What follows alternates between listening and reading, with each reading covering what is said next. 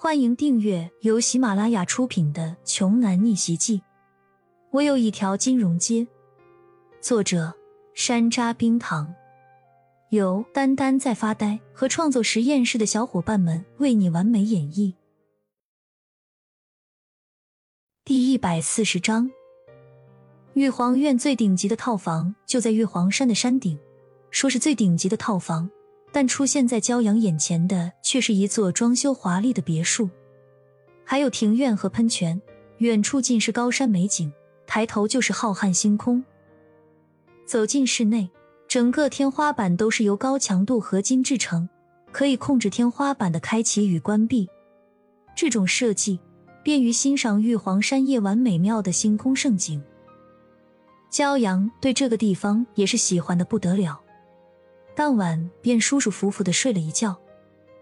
第二天一睁眼就看到了云海日出，这个房间真不愧是顶级的。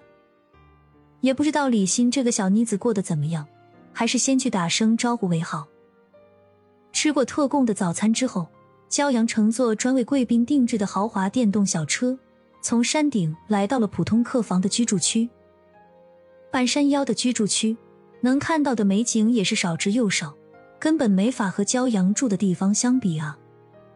骄阳一个人往李欣的房间走去，只见前面一位客人咕咚咕咚的喝完半瓶矿泉水之后，随手便将还有半瓶水的塑料瓶扔到了小路上。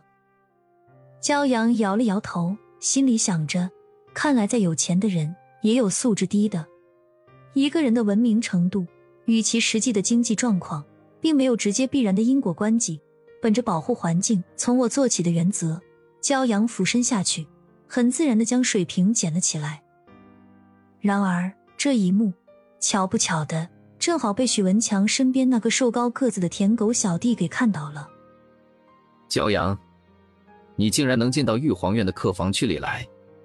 怎么，没能力住在这里，就兼职干起了捡垃圾的清洁工作了？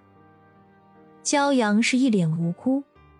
自己就是顺手环保一下，怎么就成捡垃圾的保洁人员了呢？骄阳，没想到你还挺有小聪明的嘛！为了进到玉皇院内部，连这种办法都想得出来。不过以你的身份，也就只能应聘当个保洁了。你做这种工作实在是太正常了。许文强那个忠实的狗腿子哈哈大笑着，随口吐了一口痰，就往酒店餐厅的方向去了。遇到像这种狗咬人的现象，你是一个人，难道还要对着那只乱咬你的狗子咬回去不成吗？而且对于这种犬吠一样的恶语，骄阳一向的原则就是，全当对方是耳边风吹过就行了。所以在那人走过去之后，骄阳只是淡淡的把矿泉水瓶里剩余的水倒入了旁边的草坪上，然后将空瓶子扔进了分类垃圾桶里。他看了看时间，七点刚过，这个时间段李欣也该起来吃早饭了。随后，他便也往酒店餐厅的方向走过去了。到了餐厅门口，就看到很多人在排队刷卡，准备进入。因为昨天周天浩已经交代下去了，所以天地院里的服务生都知道骄阳可以随意出入，也就没有再查看他的房卡。餐厅里用餐的人很多。刚走进去，骄阳就看到许文强在骚扰李欣，对方正端着一盘早点，死死的跟在李欣屁股后头，像一只既烦人又轰不走的臭苍蝇。金欣，你不要再跑了，乖乖和我坐在一起吃早饭吧。这里地方就这么大，就算是你再换几个位置，也是一样的。我是不会让你逃离我视线范围的。你就别再跟着我了，许文强。我要跟你说多少遍啊！我身边的座位已经有人了。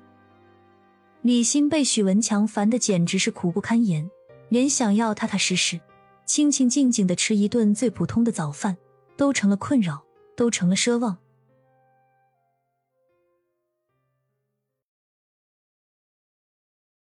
本集播讲完毕，想听更多精彩内容，欢迎关注“丹丹在发呆”。